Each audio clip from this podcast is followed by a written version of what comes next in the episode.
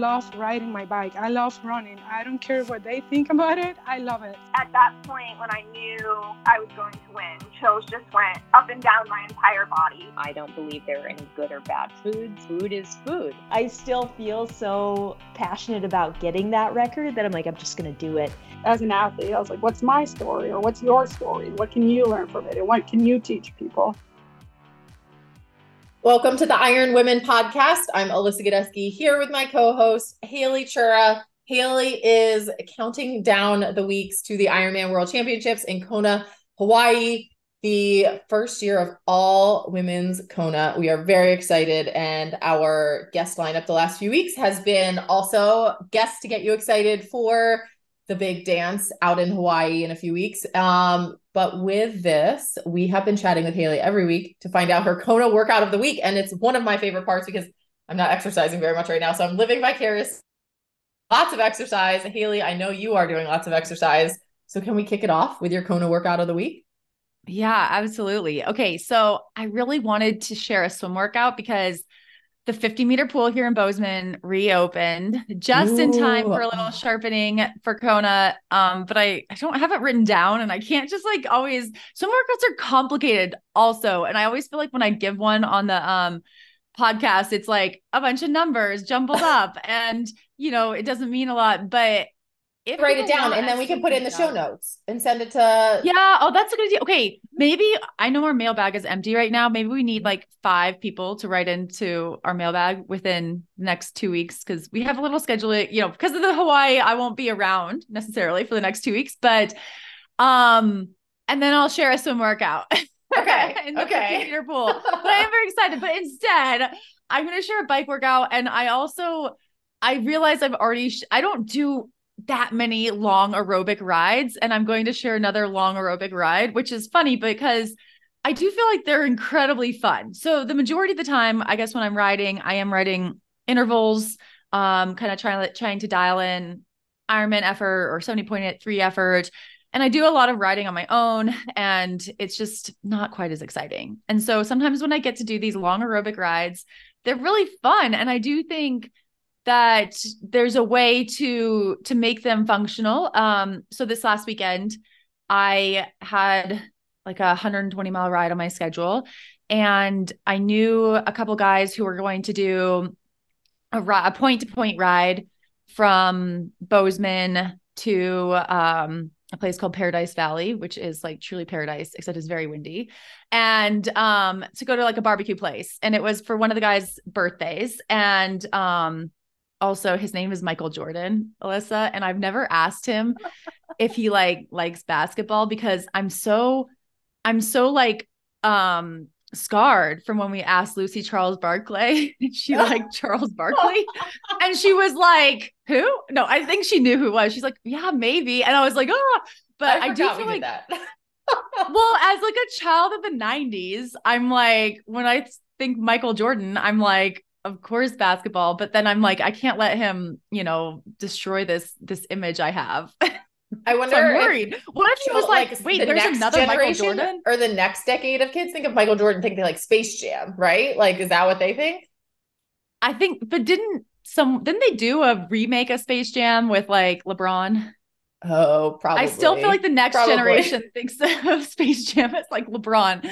But anyway, anyway, I didn't. I have never asked if it, if he likes basketball or likes the real the the real. Oh my goodness, that's terrible. They're both real. Um, the other the other Michael Jordan. But anyway, um, it was uh, it was it was a little bit of a logistical challenge, right? Because this ride they were doing was about 50 miles, and um, I had to run off the bike I also had a 120 mile ride. And then I was like, there's probably no way this is going to work. And then they sent out a text to a group of people in Bozeman and they were like, we're going to leave at 2 p.m. And I was like, oh. oh. my goodness, that's so late. Well, at first I was like, that's so late. I want to be done by 2 p.m. with my 120 mile ride. And then on Saturday I rode and I tried to go early and it was so cold. it was so cold. Like I was wearing like the warmest dynamo jacket I had, and I was still like quite cold. It was probably like it was like 40 degrees in Bozeman, and I was like going up and I was doing hill repeats, and the descents were just like very cold. And um, and so I was like, you know what?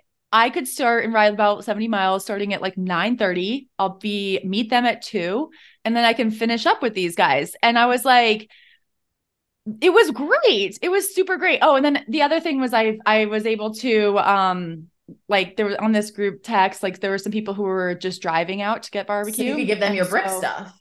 Yeah, I gave them my oh. shoes. And so then oh. I could still run. I'm seeing this all. I'm getting so excited. And were you also able to like give someone your order so that you go run and then by the time you get to the table, Yes. like there?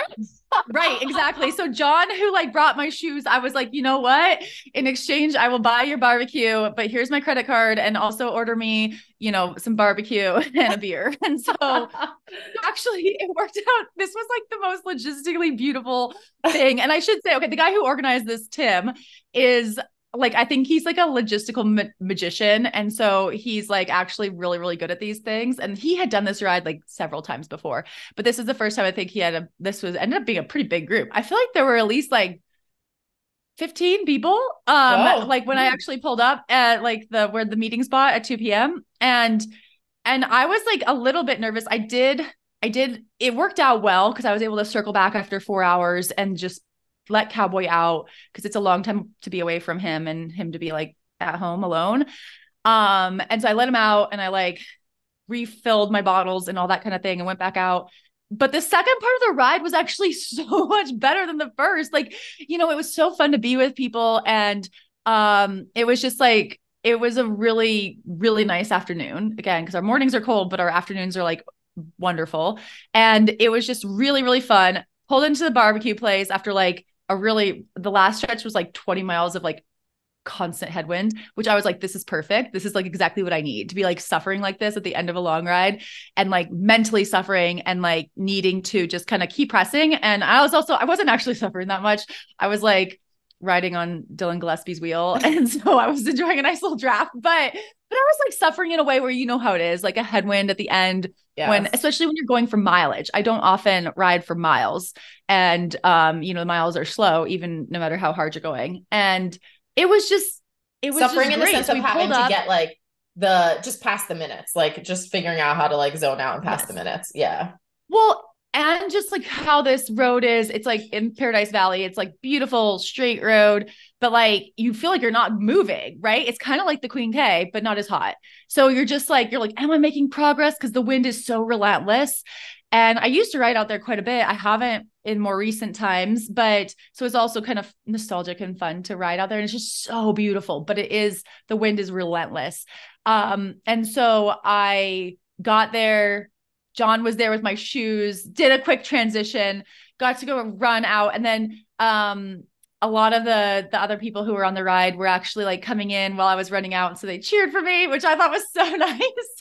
and I just did a 20 minute run. It wasn't like crazy long, but it was um there was another woman, Amanda, who also she's doing Ironman Florida. She also did a quick run off the bike too. So there were a few of us out running. And then yeah, basically pulled up back there. My barbecue had just come out, was able to chill, hang out with everyone. And it was just such a good time. So I feel like um, I mean, that was my last long ride before Hawaii. I feel like Mhm. I'm really going into this like in a really, really good headspace, really happy and just feeling good about my trading And I am thankful for like the community here in Bozeman and I just how a lot of these guys are and, and women are part of the mock apparel community. And so it's been nice that they've kind of welcomed me this year and I've been able to do a few group things. And as someone who just does a lot of solo trading, it is nice occasionally to work that in and have that community and and be around other people and i do think even if people are doing different kind of workouts like there is usually a way that you can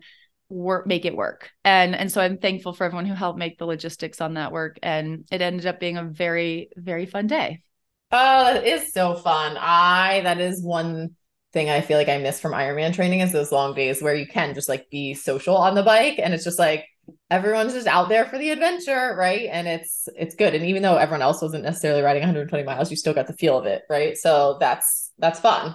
Um Yes. I mean, I get nervous about that kind of thing, right? To like have, be in the later stages of my ride and like like everyone else is a little fresh. but I I I told myself I'm like one, I can draft in this kind of situation. Um, especially, you know, when there's a pretty decent group. I'm like, I can sit behind and just like chill. And I knew the route. So if something, if I got dropped, I was like, I know how to get there.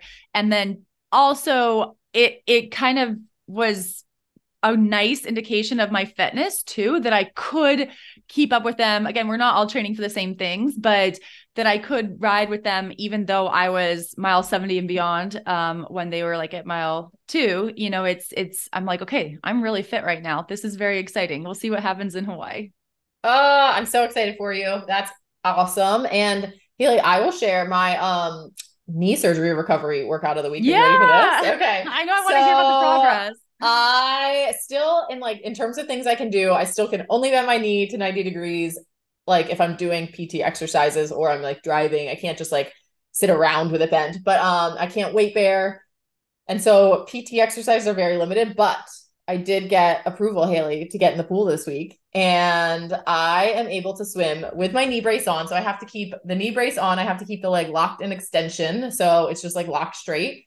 But when I went to PT last week, she had me, my PT exercises were like practicing butt scooching, like on and off the like block. Like how we like went through, she was like, let's just like go through the motions. Like, how are you to get yourself into the pool? You're training are- for Kona.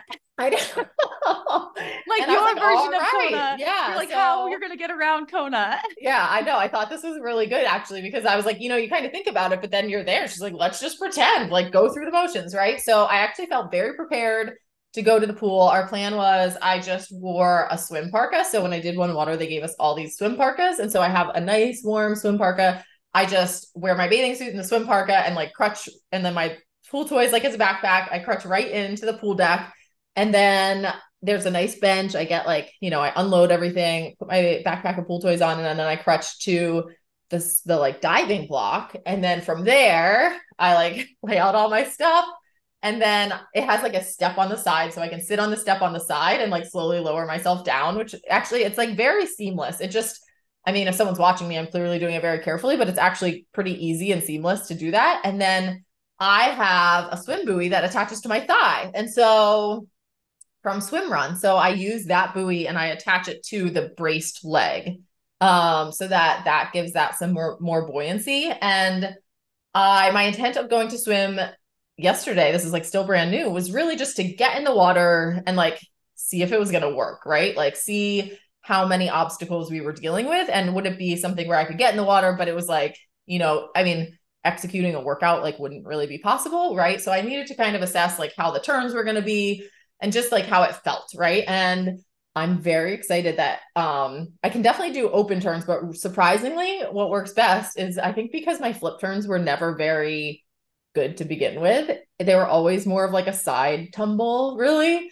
I can actually flip turn with my legs straight in the brace, and I do. What? So you have to. I need a video. I Where's know. the reel? So, Where's the in reel? my head, it actually doesn't feel that much different, which is like scary. It doesn't feel that much different from what I normally would do, except that I do it further away from the wall, and then like my push off like isn't as strong. But it's like a side tumble, and then I just have to like.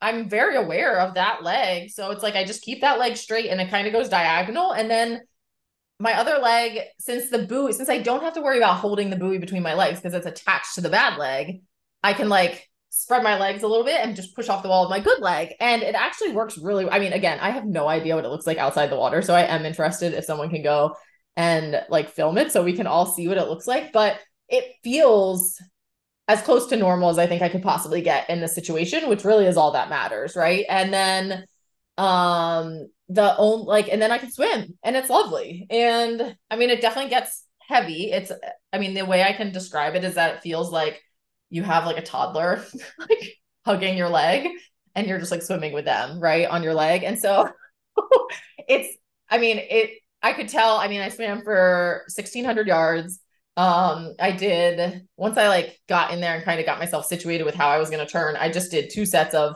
like 4 by 50 strong and then a 400 pull and I mean, by that, that felt like plenty. And even after that, it was like crutching to the car was like my arms were shaking because it does the, the brace gets like very heavy and you quickly lose steam because I also haven't been working out now for two weeks. So um it wore on me, but it felt so good, Haley. And it did feel like a shred of normalcy as I was in the pool, which was really nice. And so I took the next step and I emailed the master's coach and said, surprise.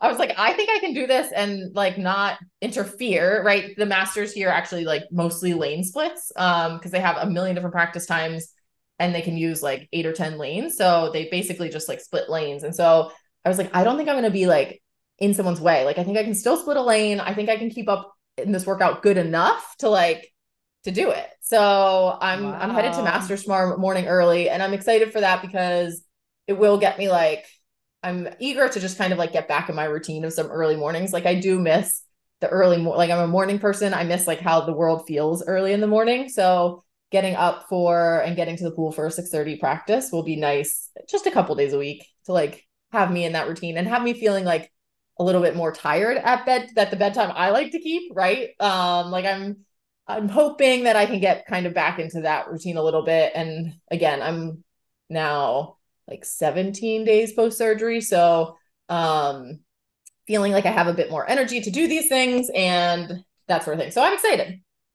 Whoa, maybe I'm gonna see you at the Kona pool. I know. doing a little well, cool, I master's do, program. Yeah, I do feel like you might even see me. I think, you know, Hillary and I talked. I think if I go not from the pier side, like the side everyone swims from, but I think if I butt scooch in the like beachside. um yeah. by then my incisions should be healed plenty by the looks of it so um i do think there is some open water swimming in my future in kona so i'm excited that'll be nice you don't have to worry about the flip turns at all yeah um you, i'll be the one with the leg brace and the pull buoy attached to It'll be easy to out. You might, yeah, you might stand out a little bit in Hawaii, but Alyssa, that's the next time I'm gonna see you is in Hawaii. Mm-hmm. Like that is wild. Um, but that is just a reminder for all of our listeners if you I'm sure if you follow us on social media, the Feisty Triathlon account, you've seen there's a lot of content coming out for Watch the Women in Kona. Uh, the team is headed to Hawaii this week, this weekend. So it's just going to get more over the next couple weeks. Um, so definitely join the hype. There's a lot of giveaways. There's a lot of fun, fun uh, social media if you aren't in Hawaii, but then also I think you can catch people if you are there. And just as a programming note, um, next week, Alyssa has a fun Kona preview show planned for everyone. I will not be here because I'm going to be focused and I don't, and we all know that my pick somehow I pick myself for first, second, and third and the dark mare. Um, and so there's my picks in advance. Somehow I got all those pieces. I'm the only one who finished. But um, and um, then the week after that is all just gonna be the feisty team on the ground. A ton of shows, content on this channel. So stay tuned. And then, you know, well, I don't want to hold my breath, but hopefully we'll have a Kona recap. we will have a recap of some kind at some point in the weeks after Kona, right? Well, yes, I'm going to come on and give a Kona yeah. recap. I just, I re- I like remember how terrible I felt last year after the race. I mean, I had an incredible race. I was so happy with my race, but it's a very hard race, and so I don't like to. To be fair, I felt the last time I was there and I was coaching, I felt terrible in the days after, just from the day of spectating, and then to do that on crutches i'm like i'm not setting a high bar for myself either for how i'll feel the day after so um, let's keep the bar very low for ourselves make no promises for after but our listeners you will get kona recaps at some point in the weeks after we will keep bringing you shows every week so don't worry about that yeah. So, meantime, right into our mailbag, ironwomanpodcast at gmail.com with all of your questions. Maybe I will share a swim workout. Um, maybe I'll share some post race recaps, but yeah, I'll miss you all for two weeks. But I think there's probably gonna be plenty of content. I'm gonna try to try to have my social while I'm in Kona this year compared to last year. Um, because but it's just hard. It's a very busy week. Alyssa, I have taken some time and I'm like, make this is what I learned last year, worked really well. Was like I like made a little spreadsheet for myself of like like media obligations, workouts, like all the things. And it's just like wild how busy it is. And, um, but it worked really well last year and I pulled it all off. And so I'm doing something similar this year. And I'm so far happy with how I've, I've scheduled things. Um, I'm gonna do I'm doing like breakfast with Bob at like 11 a.m. on Tuesday, followed by feisty at 11:30, followed by Ironman photo shoot like at noon. And hopefully all these people put this content out because otherwise I'm like I'm like release it to the masses and let me. So hopefully there's gonna be a lot of things. Um, but if anyone's in Hawaii, definitely uh, you know, say hello. And uh, I look forward to seeing some people. It feels it feels a bit like a reunion sometimes, and I think this one's going to be extra special. Yeah, it definitely does. I definitely had some anxiety of being like, can I really go crutch around Kona? It's gonna be so awkward. And then I was like, actually, it's all my friends. It's gonna be all my friends there. No one's gonna be like everyone's just gonna be excited to be together again. I you know, and people know I'm ridiculous and I will go crutch around Kona, right? And so I think like it's gonna it make it so that more people recognize you in person Totally. and not Yes. just your voice. Yes, yes. Um, like crutches, Alyssa. Um, yeah. So hopefully people do say hello to us, but I'm getting I'm getting excited. I think it's gonna be fun and I can't believe it's coming. And I I feel like I haven't, like I said, I, I have a very unsustainable level of fitness at the moment, but I'm like, I only need to hang around for three weeks. yes, for sure. And I I did hear that the feisty team will be on the ground with samples from Bonk Breaker. So make sure you get there and figure out how to get your hands on those because um yeah, Haley, we've both been or get those salt stick fast chews. I'm like, I feel like you could need those even if you're spectating. even if I'm so delicious. for sure. Yes, yes. Like, And- the Bonk Breaker bars, you could definitely eat those as spectating True. and as fuel. But yeah, definitely grab that free food. Oh, there's like an aid station on Ali'i, right? In the mornings. well, if in the running morning, on a so not during maybe maybe during the race. I don't know how that the rules will go for that. Oh, don't during the race, yeah, but not race during the race. But race week, everyone's doing your morning shakeouts on Ali'i. So uh, make sure you find out where the Feisty House is and stop by. There is going to be some, yeah, goodies there for your morning workout. So um, that'll be good. And then, yes, Haley, next week I have special guests. Should I tell people who it is? Is that going to like yes, tell people Okay. because yes, because I was excited when I heard. So yes, I think we should we should tease it. Yes. So we have, well, Rachel Joyce coming on to um, preview the Kona race with me. Rachel is a veteran of the World Championships race. It was funny when I talked to her about it. She was like, oh my gosh, the racing has changed so much. I need to brush up on some things. But I think it's going to be really exciting to have a perspective of someone who's been on the podium there um, to help me break down the race and help us all get kind of psyched to see what goes down there. Um, Rachel was also someone who was a huge catalyst in the 50 women to Kona mo- movement. She she wrote a piece for Witsup, and that was actually what like inspired me to start the 50 women to Kona Twitter handle in 2015, I believe. So, you know, she was someone who for the last like few years had been like a part of that movement with us in those early days and it's kind of cool for having her back on the show now talking through just like the race preview for me because like yeah she inspired me to be a part of getting the push for equal women in Kona and whether or not what we did was a catalyst for having a women's only day in Kona like it's it's a cool moment. I'm gonna celebrate it Yeah, a huge Rachel Joyce fan. I'm sorry I'm missing chatting with her, but please tell her thank you from me and and um and just you know congratulations to her. And I do know she is coaching, so I'm excited to hear about that perspective too. I mean, she coaches some pros. Um, Elizabeth James, I know who I met in Chile, is coached by uh, Rachel Joyce. So it's it's good to know that she's she's still very in the sport, and I can't wait to hear about her her predictions and um and just celebrate this moment with her because it is something exceptionally special when you are you know one of those people who is fighting for that world championship who could win and also can have that perspective to think about all of your competitors. I i mean i can't imagine that was just one of the coolest things and i'm so thankful that we had her in the sport. We still have her in the sport.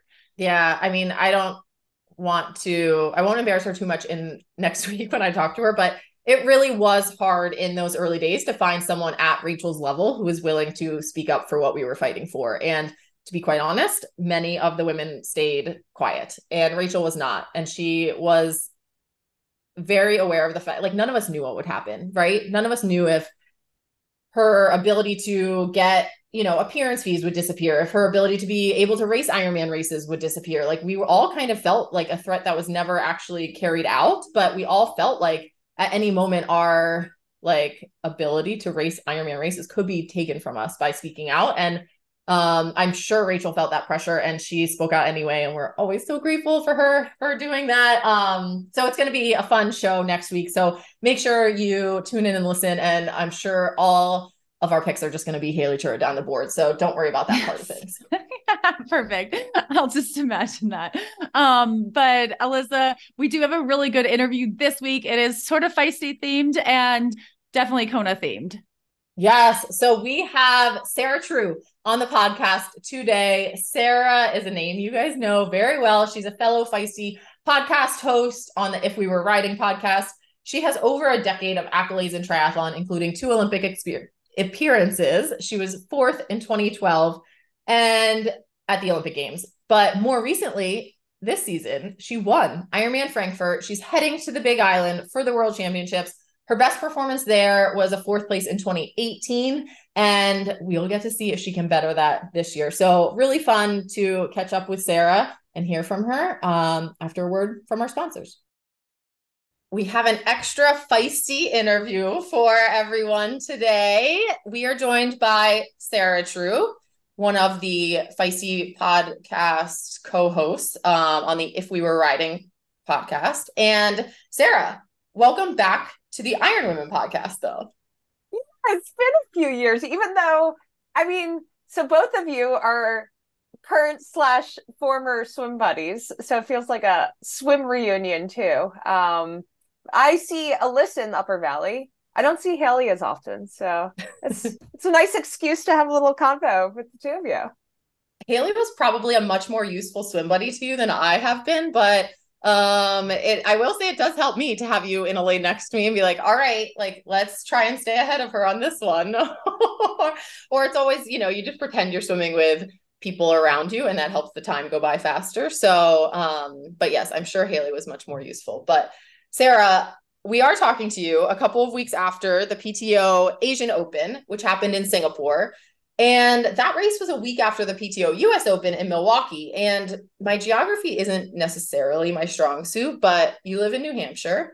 Oh, it was two weeks after Milwaukee. Okay. So, but you live in New Hampshire, which by my calculations is much closer to Wisconsin than it is to Singapore. Um, so tell us a little bit about that decision to head to Asia, race in Singapore. Was it timing of fitness? Was it just life stuff timing, racking up some airline miles to keep your status? What was it that inspired you to head to Singapore?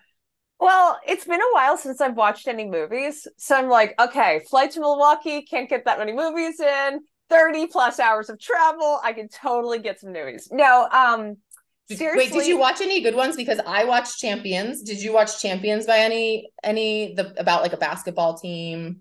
No, I watched oh. Guardians of the Galaxy. Um, I didn't actually watch as many movies as I thought I would because I just ended up sleeping the entire time. Uh, what but, was your route? What was your route? I'm very curious. Yeah, yeah. Getting from New Hampshire to Singapore. So connecting through uh, LA on mm-hmm. the way over to Boston, and LA. Then, yeah, that... so Boston, LA, LA, Singapore, and then on the way back, just to keep it fresh, uh, I went through Amsterdam.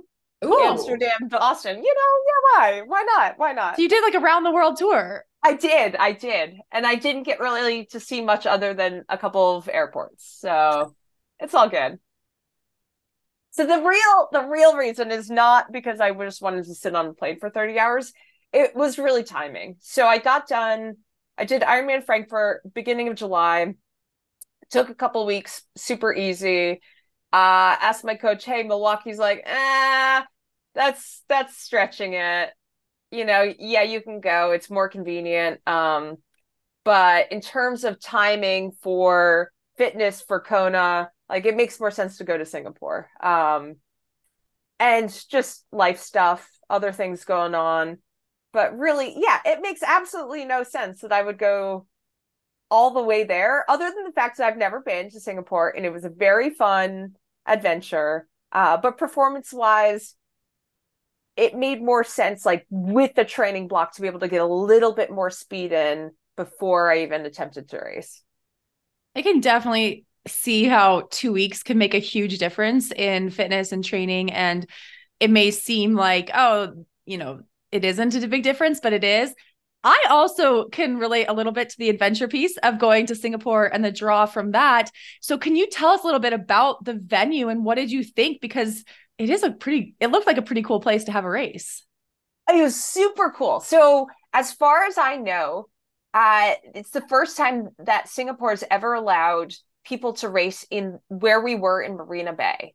And uh, yeah, just it's it's a very strict country when it comes to regulations, and they do not normally let people swim in there.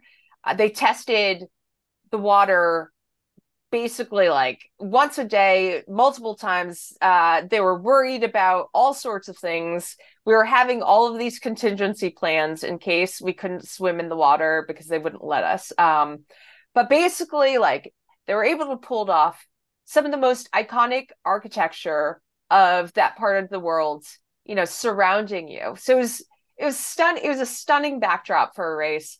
Uh, you know, urban races you never know what you're going to get, but it was a really, really well done urban race. Yeah, for sure. Um, I appreciated that. So I did like a little bike tour on my own with a rental bike a few days before and just kind of noodled around the city, got to see stuff and go to the like went to food stalls. And I swear I was there to race, not to be a tourist. Um, yes, I was partially there as a tourist, let's be honest. But yeah, the the incredible experience. Um, you know, it's it wasn't a. I think it was only a couple thousand people in the amateur race, uh, and they had to be flexible with, uh, you know, where the swim was. There were some last minute alterations, but they did have this nighttime run race that looked super fun.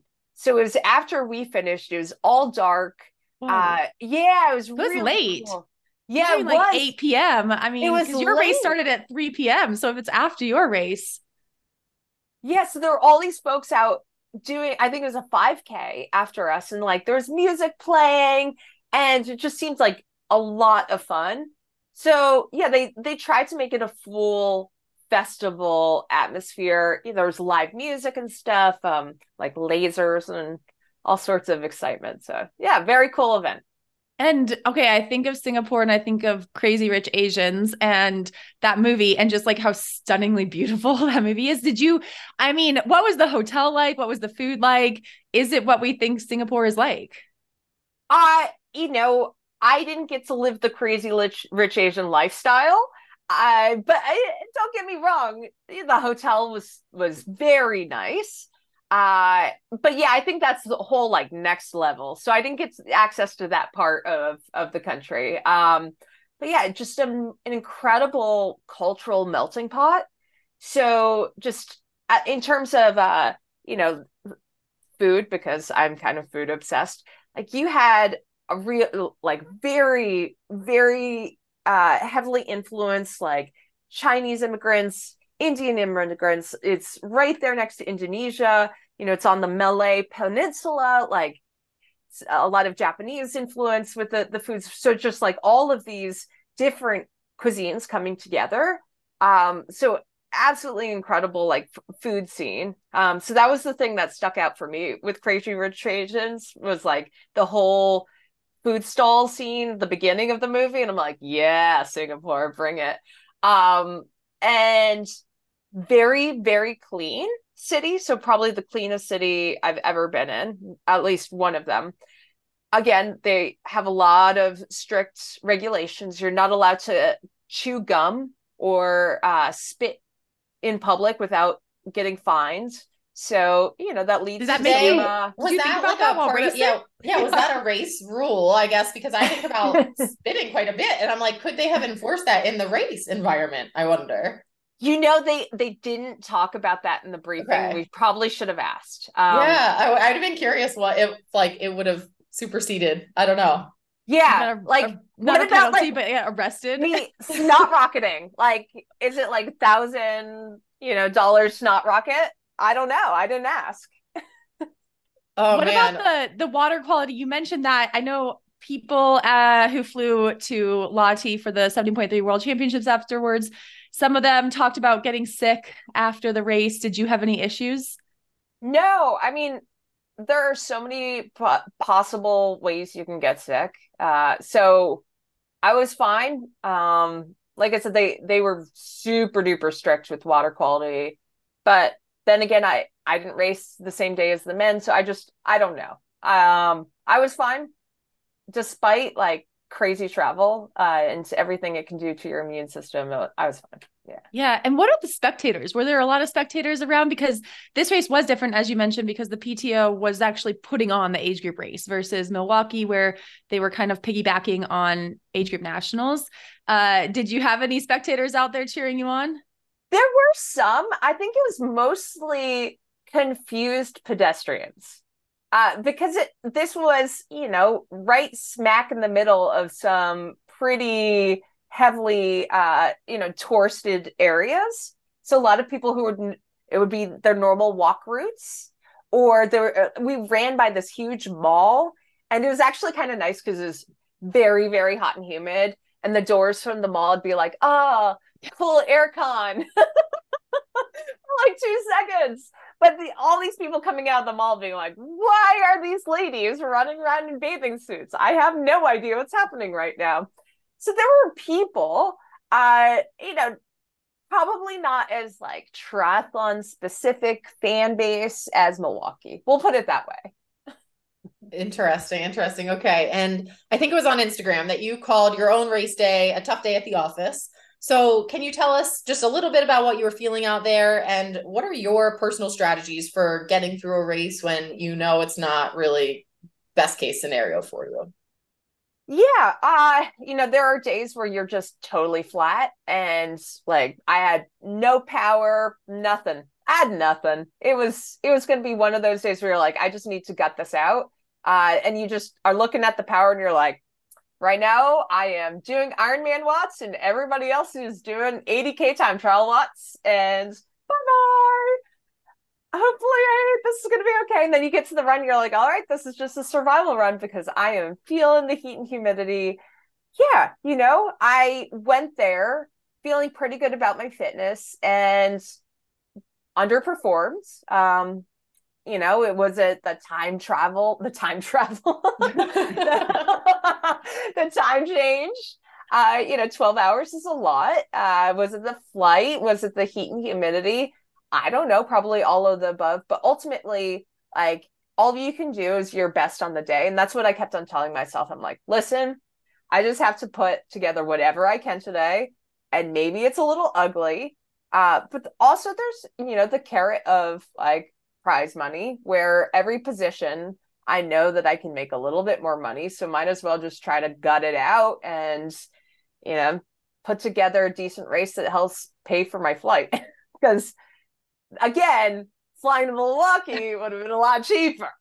Let me tell you, I didn't consider that in my calculations. you got the life experience. You can't put put a price tag on that. And you finished ninth, very solid finish. One woman's tough day at the office is another woman's career defining best race of their life. But um, I I do want to talk about uh, a really really good race you had uh, leading into this uh, this summer. You raced at Ironman Frankfurt and you won. You won there. It was a huge win, and it was your third time at Frankfurt can you talk about why why Frankfurt? I mean, because again, there's Placid very close or other Ironmans in North America, but you chose to go to Germany. I think, I think it was a couple things. Um, so it made sense with my my school calendar. Uh, just being able to plan everything that way to be able to get an Ironman in early July. Sooner wouldn't have been possible. Later, meant that it would have uh, impeded my ability to do any racing potentially in August. So Placid's at end of July, which basically meant like there would have been no PTO race uh, whatsoever. And so I think ultimately Frankfurt, I have good memories there, also some very bad memories. And it's the first race I, uh, first Ironman I ever did. Uh, I like the course. I just kind of wanted to go back and like have good feelings about it again. Um, after, yeah, like last time I was there, uh, I was taken off the course like 700 meters to go, and that just didn't feel awesome. So I think there was definitely a piece where it was like, all right, let's go back there. There are these other races I can do, but there's there's this little thing that's kind of nudging me in that direction. Um, just to yeah yeah not not like a i i have something to prove mentality but more of a let's just let's let's rewrite the story or like let's take ownership of the story And I imagine when you were there, I know I watched some of your pre-race interviews. People were asking about that. I think it was 2018, uh, not quite finished, or 2019. I can't remember the year. Sorry, but um, but I mean, was that hard? Was that hard to like kind of open yourself up to all of that pre-race? And and did you feel anything extra special coming through the finish line? Uh, I didn't really think about it that much. I think people wanted me to talk about it like, yeah, I'm totally coming here to to win because I couldn't last time. Um, because it makes a better narrative, but it wasn't like some monkey on my back, um, the way that they would like it to be for the story. Uh, but we could just pretend just for narrative sake. Yes, that's totally what happens. Um, I think the actual story is good enough. I mean, I think the Yeah. actual story, and that's what I find a lot of the times when you're trying to like create a narrative is like, no, the actual story is good enough. yeah, yeah. Well, but but they they wanted some like you know how the media is. They want some great headline about That like, you've I- spent like four years trying thinking about this moment. totally, totally. And it's more like, nah, I like the course. You know, it's a fun race, so might as well go. Um, I didn't really think about it until I mean, it was a little warm, and I'm like, okay, I just want to be very conservative um, on the run. Uh, it wasn't as warm, so like the last time I was there was a record, uh, record-setting heat wave. This it was warm, but so I'm like, okay, I'd rather manage myself and get through and have good feelings in this race than like really pushing the envelope um, on the run. So that went that was in the back of my mind. I think I I ran a lot more conservatively. It did mean that I crossed the finish line feeling good and was able to really take in the last little bit. Uh, I didn't. So it's a four loop course, and I passed by the spot where they took me off the course four times, but I didn't let myself look at that spot until the last time. And then I'm like, yeah, I'm running by you now. Uh, no, that is amazing. And you have struggled in the heat in the past, but now I feel like in the last couple of years, you've actually had some really solid races in hot conditions. Singapore, uh, most recently. Um, have you have you changed things for that, or is it just you know we've just you've had some physiological changes or anything like that? I I think part of it is I've just slowed down a bit. Um if that makes any sense. So I I think probably my body will never be the same um how I react to heat. But I'm okay running a bit more conservatively. Um and maybe it's just fear of that sort of thing happening again. Um yeah, so I think it's it's a little bit of of two things. I've changed my strategy and I'm a bit more conservative now. Uh, and then also probably like my body is healed a bit. My brain is healed from um, you know, the the heat stroke. Would be that'd be my guess, but I don't know. That's all speculation. I feel like if there's anything where being a tad on the conservative side can pay off in dividends, it's Ironman racing. So, you know, not the road you would probably have wanted to take in to come to that conclusion, but it does seem to be working out for you. Um, and Sarah, this season you I think opened at 70.3 in Chattanooga and you were fourth there. And you know, looking at kind of the spring racing season, many of your peers have been racing in Ibiza, St. George, just a few weeks before that. And I think a lot of people would have been tempted to succumb to the FOMO and be like, I should just go to one of those races, even if they're just using it as a training day or something like that. But that's not really how you race. It's not really your style. So, you know, how do you kind of stay patient, trust in your plan? Is it like you just know that when you show up to race, you want to be competitive, you know, to be winning? Or is it other factors at play? Oh, you give me way too much credit, Alyssa, because over the course of my career, I've had so many races in the spring where I am just kind of racing my way into fitness, and they are very mediocre races. Um, so I've ton- I have tons of those where I'm like, I need to be racing because everybody else is racing. So I would say that's probably most of my career. Um, and this time this year was more situational where so I'm I'm in my second year of grad school. Like I just I do not have the time to train that I have had historically. Like I'm not a full-time professional athlete in the way I was. Um so I have to really work like I we waited until I was I had some decent fitness to show up. And it just because I was working on limited hours, um, it took a lot longer in the year to feel like, okay, let's let's look at a race now. And that probably, you know, that wasn't until May or so that my coach and I were like, okay, let's let's think about racing. so it's just, you know, like you don't I don't want to force it um, because then, you know, it can be a house of cards situation where you start forcing trying to get ready for a race when your body's not quite ready. Um, just yeah, definitely being patient, making sure that I can show up um, and it can work in my calendar and like it's sustainable for me.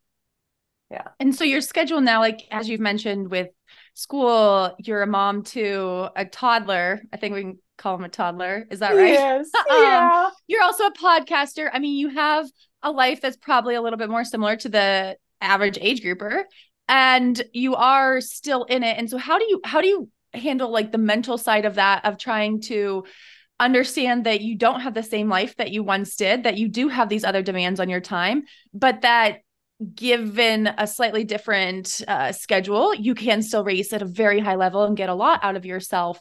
And um, I mean, like, how is that thought process going? How are you handling the external pressures from sponsors, from fans, from coach who want to see you race more? So I I think I honestly ignored the external now uh, to a higher degree than I ever have during my career, uh, because I know that ultimately I am doing this because I love it, because I want to do it, and when I show up to race, I want it to be a positive experience. Um, so yeah, I'm I'm sure my sponsors would love for me to race more. It's just I'm sure they also would love for me to be like on social media more and all these other things but ultimately i just have to kind of protect my own energy and that has to be that has to be first um and yeah so it's in terms of balance i would say i have learned how to be a lot more flexible and kind of gentle with myself. Yes like anybody who does this triathlon stuff you're you're pretty disciplined. You're you are goal oriented but in terms of like the okay so i can't do 30 hours of training a week. I'm doing more like 20 hours of training and that's okay. And just that acceptance like it's good enough. It's good enough to be skewing on that side. Or all right i need to right now i'm really tired and i don't think i'm going to get a productive hard run in let's look at the schedule and move it if we have to. And I think early in my career, I, w- I would have been way too rigid to be adjusting based on my life demands. And I think that's that's the biggest thing is yeah, you can be super disciplined and dedicated, but also flexible and trying to find the balance between those two things. Um, like I couldn't do it. it. What I'm doing right now, if I had the same mindset of I must do X, Y, and Z to be able to perform, I would have exploded a million times over again. One question I want to ask you, because this is something I've thought about a lot as like my own career, because I think this is something that we can all, like Haley too, relate to is just like as life evolves, right? It's like we trust that endurance that we've built and like we are more flexible with life and like giving ourselves that side of things, even though our lives look very different from what you're juggling, right? But like then I I think back and I'm like, but I still think it was very positive in many ways and good for me to have been very rigid in that first you know almost decade right of racing. Do you feel that way too? Or do you think looking back you know and I, I was thinking about this too because i don't know if you read leanda's message to taylor Knibb that she wrote for triathlete magazine. And like i kind of got a taste of this too. Like do you look back and wish you had allowed yourself more flexibility in the the earlier years? Or you kind of like no i think that rigidity and the not flexible was key, right? I think the downside of the rigidity is that it can make you really hard on yourself. And like I I've had to learn how to just kind of accept being imperfect um as we all are and accept imperfection on the day um and that it's not it's not a judgment on who we are.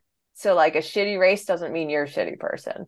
And like i think that there's there's definitely a rigidity that comes from that from something you need to prove to yourself. So there's a d- downside to that. Um, if you're able to stay compartmentalized and that that's that's where i think uh, i wish that i had learned better compartmentalization where you can be very structured and rigid in your training but the second you leave the pool deck you just have to turn that off.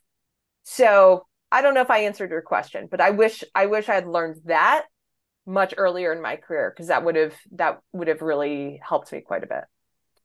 And so have you have you learned this just through experience through age or is it your own studies? Because i believe you are studying uh clinical psychology. Do i have that right? You're getting your phd in clinical psychology. And and you've spoken with us last time we had you on the show about your own mental health. And you know we've seen some other athletes who have come forward like chelsea sodaro in the new york times was talking about her uh ocd diagnosis. Um i think um i mean we've just seen a lot of other athletes come forward and talk about mental health. And so do you think that this shift is happening maybe across the board and, and we're learning more? And hopefully even younger athletes are are learning how to compartmentalize and and treat sport in a healthier way.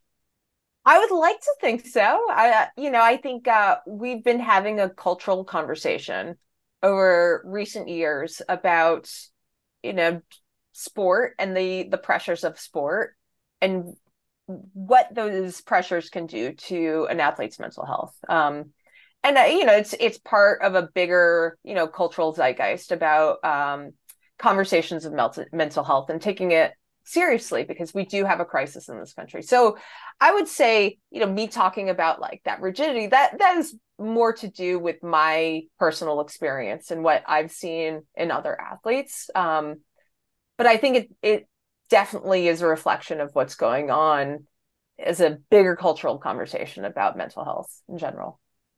And now, do you think there's things that us as fans as podcasters as you know colleagues of other pro women or pro you know or age groupers just being out there on the course that we can be doing to you know to help athletes who might be struggling or just to to help keep the culture moving in the positive direction I, I think a huge part of it is just normalizing this stuff. So when somebody like Chelsea talks about OCD, when when I've talked about you know depression, when other athletes talk very openly about, hey, there there's this other side, it allows for there to be a different narrative about how we approach high performance sport.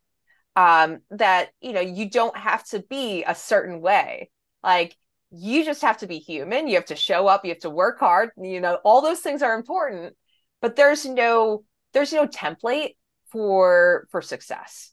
That success can come in multiple forms and you just need to work with who you are. Um like and we all have our like quirks and idiosyncrasies and like just work with that you know without shame without feeling like something needs to be fundamentally changed. Um and just like encourage people for who they are and trying to find ways to make sport work for them.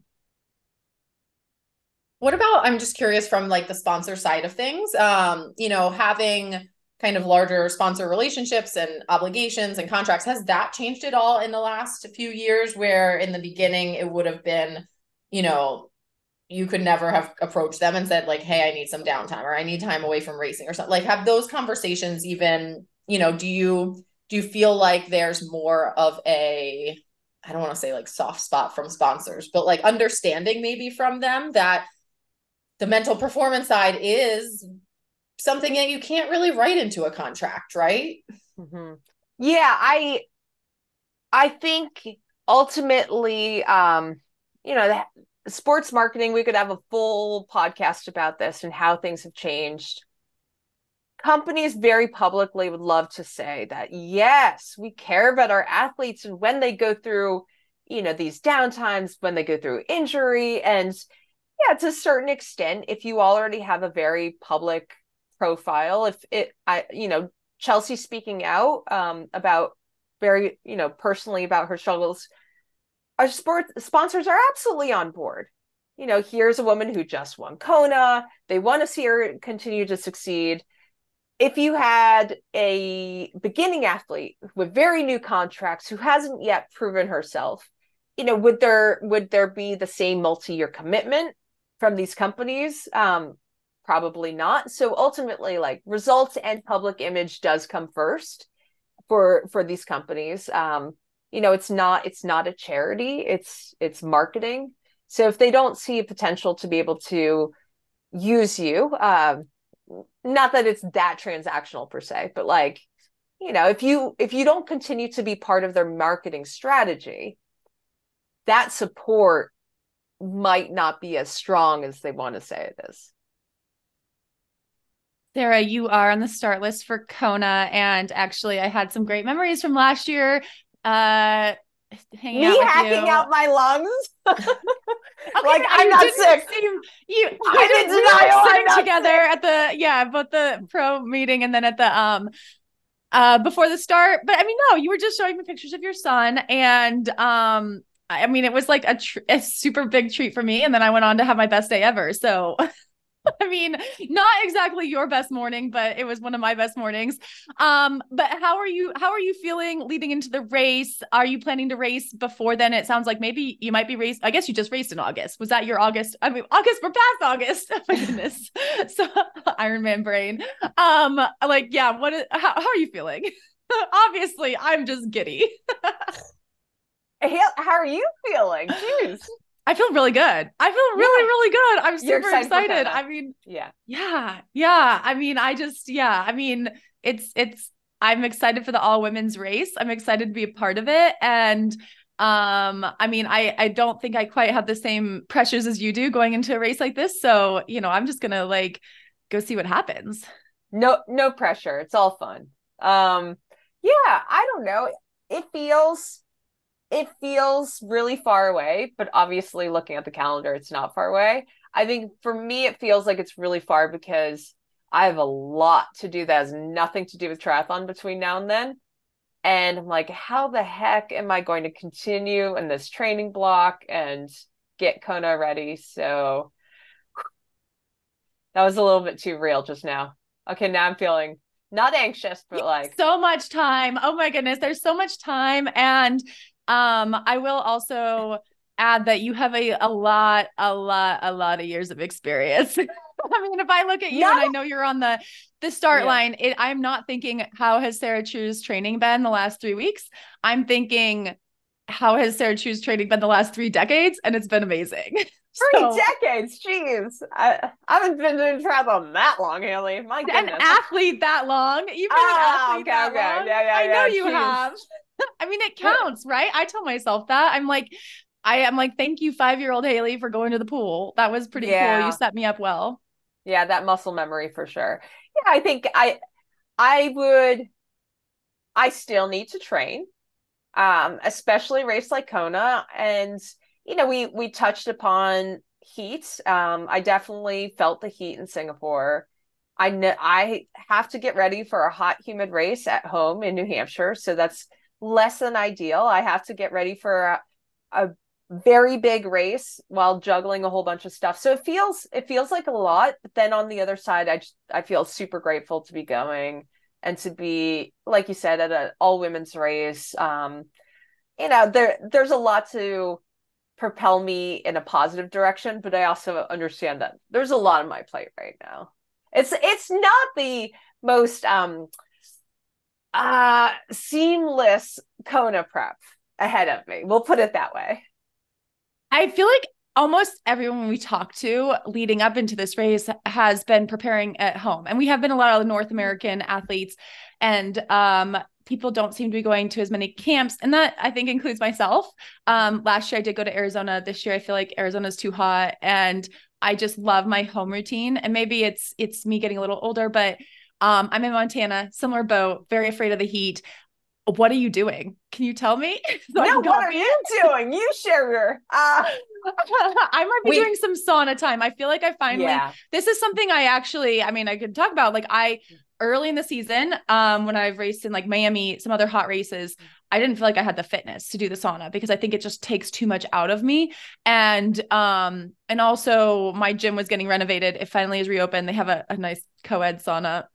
which is a little bit like if you you know you can't like escape a conversation quite as easily um but you know i bring magazines in and but i finally feel like i have it convenient enough and i'm fit enough that i can hopefully handle it.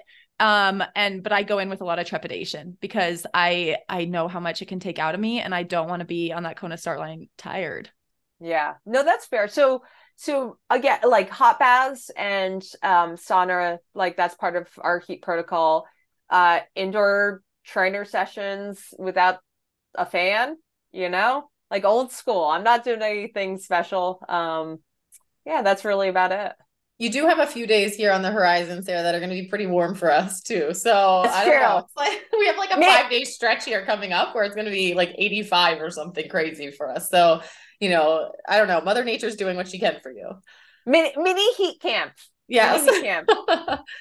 and I imagine that one of the kind of, you know, brighter sides of Kona this year is also being there as a mentor for the Zwift Academy program, which you have been doing for the past few seasons those athletes will be out there on the course in October. So, can you just tell our listeners a little bit about the program um, if they're not familiar? Yeah, I am pumped because in the past, uh, we have had a group of men and women, and this is the first year. It's all women. We have four women from around the world, and they are amazing. They're amazing athletes, amazing people. Uh, Tim Don is the other mentor. We have so much fun with them. Uh, yeah, so we got to meet everybody in May. Um, did I get my months right? No, in June. In we had a training camp in Austria and Germany. Got to go to the Canyon headquarters. Got to train. It was it was incredible. Got to hang out with everyone. So basically, you go through uh, a selection process, and they came up with uh, four incredible women and we get to support them in Kona. And it's it's fun to have my own race going on at the same time because we get to go through it together. And it just means that Tim has a lot of bags to carry. Um no just kidding. Tim, he gets to come. They let they let they yeah, let we, the man come. we let Tim come to support us. Um are you going to just, Nice? Are you going to Nice for the no men? no oh. it's it's just for women.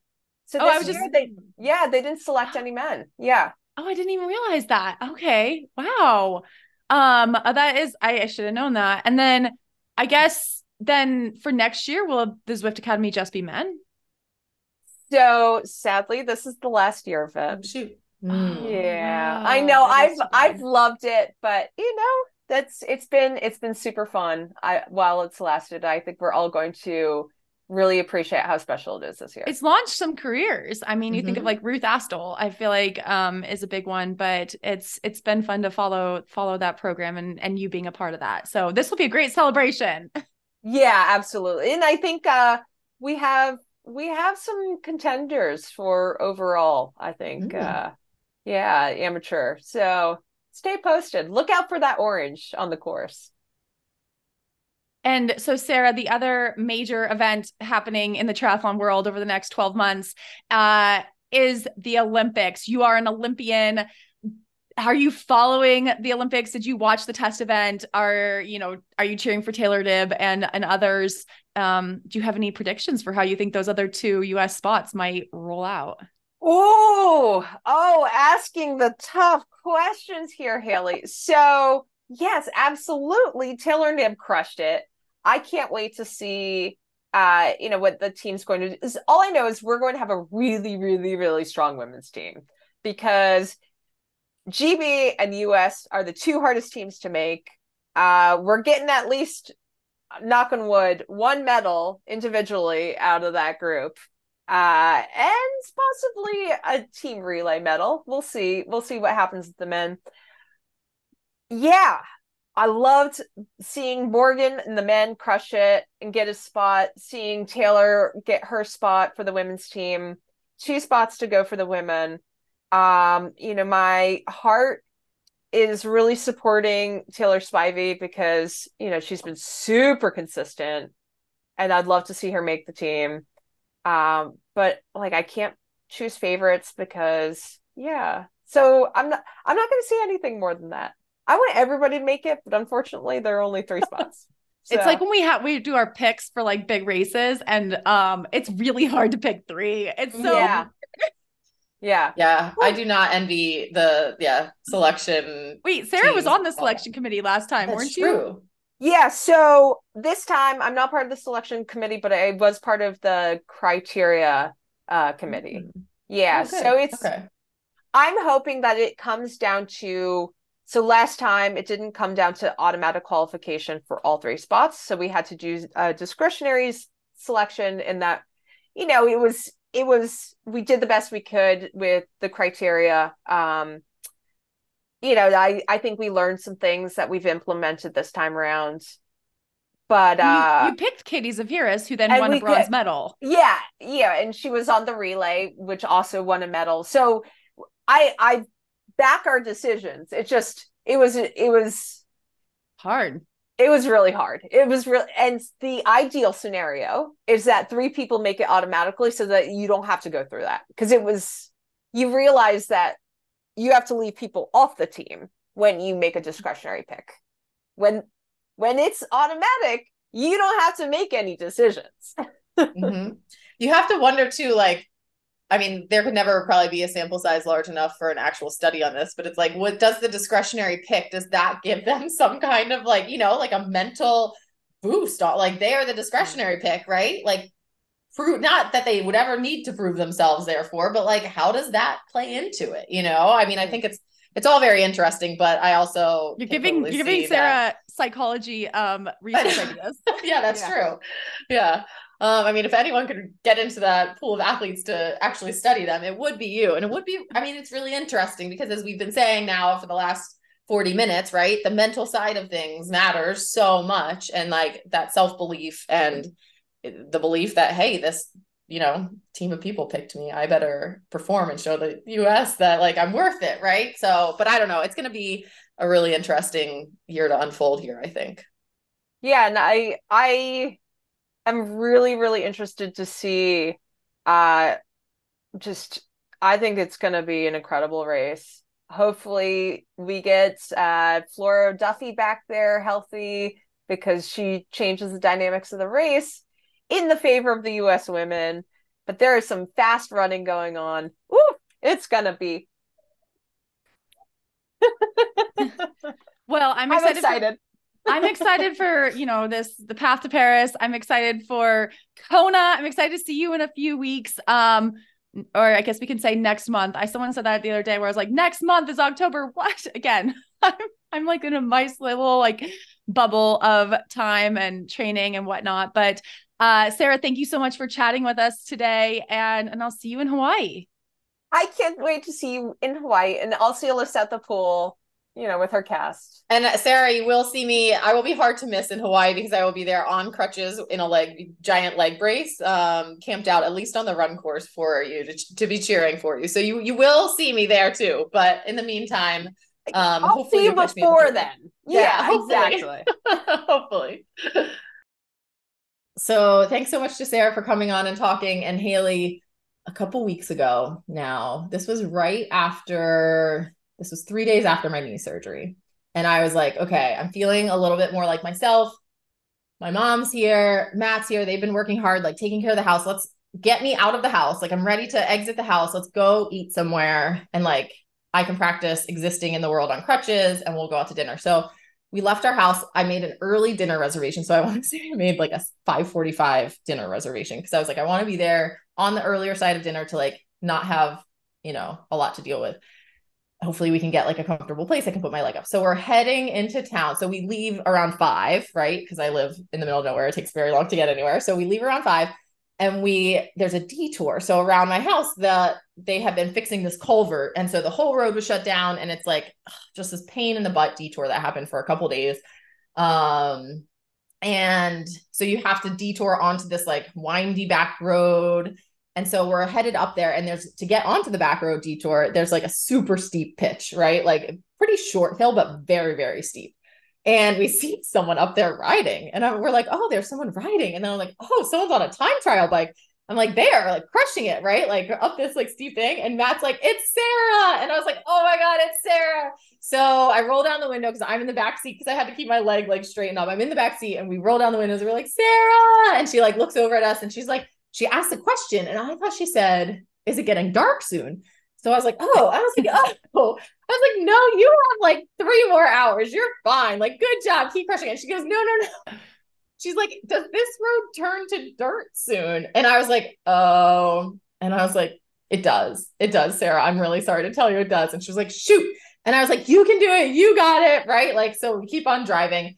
And then Haley, we were probably like 10 minutes up the road and the skies opened up and it was just like downpouring, right? Oh, no. and so we're like driving and we had gotten, you know, I mean, at that point, we're like driving into town and it's like, oh no. And Sarah wasn't going to go the way we were going to go. She was going to go like a more direct line home, but she still had all this dirt road on her time trial bike in the rain to do.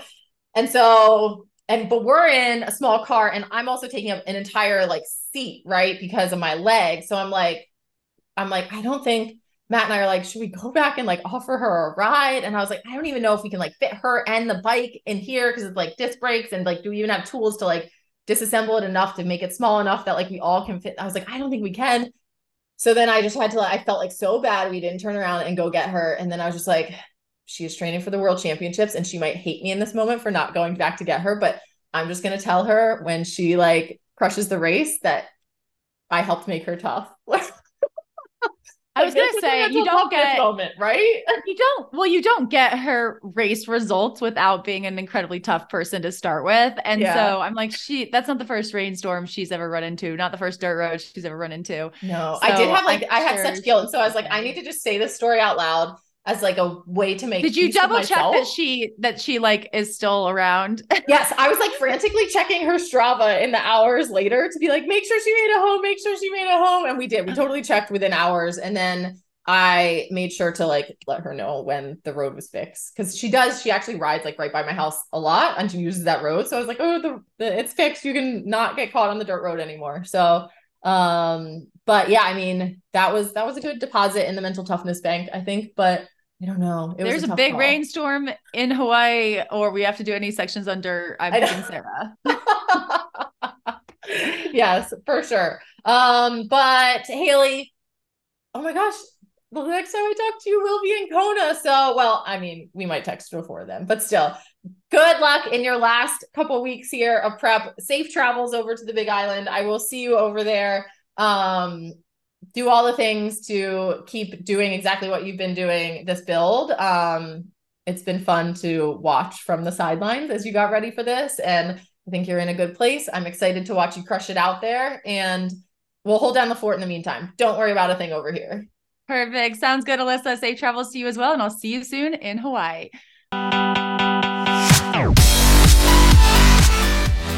You've been listening to the Iron Women podcast hosted by Haley Chura and Alyssa Godesky.